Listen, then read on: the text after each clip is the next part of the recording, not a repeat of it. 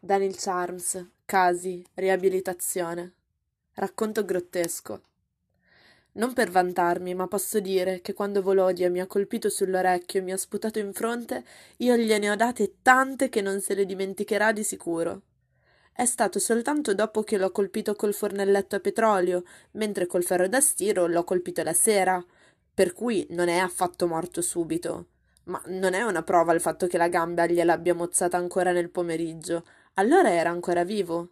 Andrusia invece l'ho ammazzato solo per inerzia e non posso certo farmene una colpa. Ma come perché? Perché mi sono venuti tra i piedi Andrusia ed Elisaveta Antonovna? Ma che bisogno avevano di saltar fuori da dietro la porta? Mi accusano di ferocia, dicono che ho bevuto sangue, ma non è vero.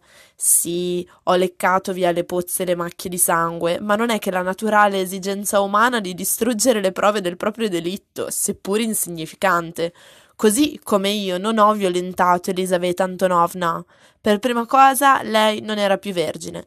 In secondo luogo, avevo a che fare con un cadavere, per cui lei non ha proprio di che lamentarsi. Ma che c'entra che fosse lì lì per partorire? Il bambino l'ho appunto tirato fuori io, e il fatto che lui non sia più di questo mondo non è certo colpa mia. Non è che io gli abbia staccato la testa, la colpa è di quel suo collo così sottile. Ah, non era fatto per questa vita. È vero che ho spiaccicato sul pavimento con lo stivale il loro cagnolino, ma questo poi è pure cinismo. Farmi una colpa dell'uccisione di un cane quando proprio lì si può dire sono state distrutte tre vite umane. Sì, il bambino non lo conto. D'accordo, posso convenire in tutto ciò si può riscontrare una certa crudeltà da parte mia ma considerare un delitto il fatto che io mi sia accovacciato e abbia defecato sulle mie vittime, questo, scusate, è assurdo. Defecare è un'esigenza del tutto naturale e di conseguenza niente affatto delittuosa.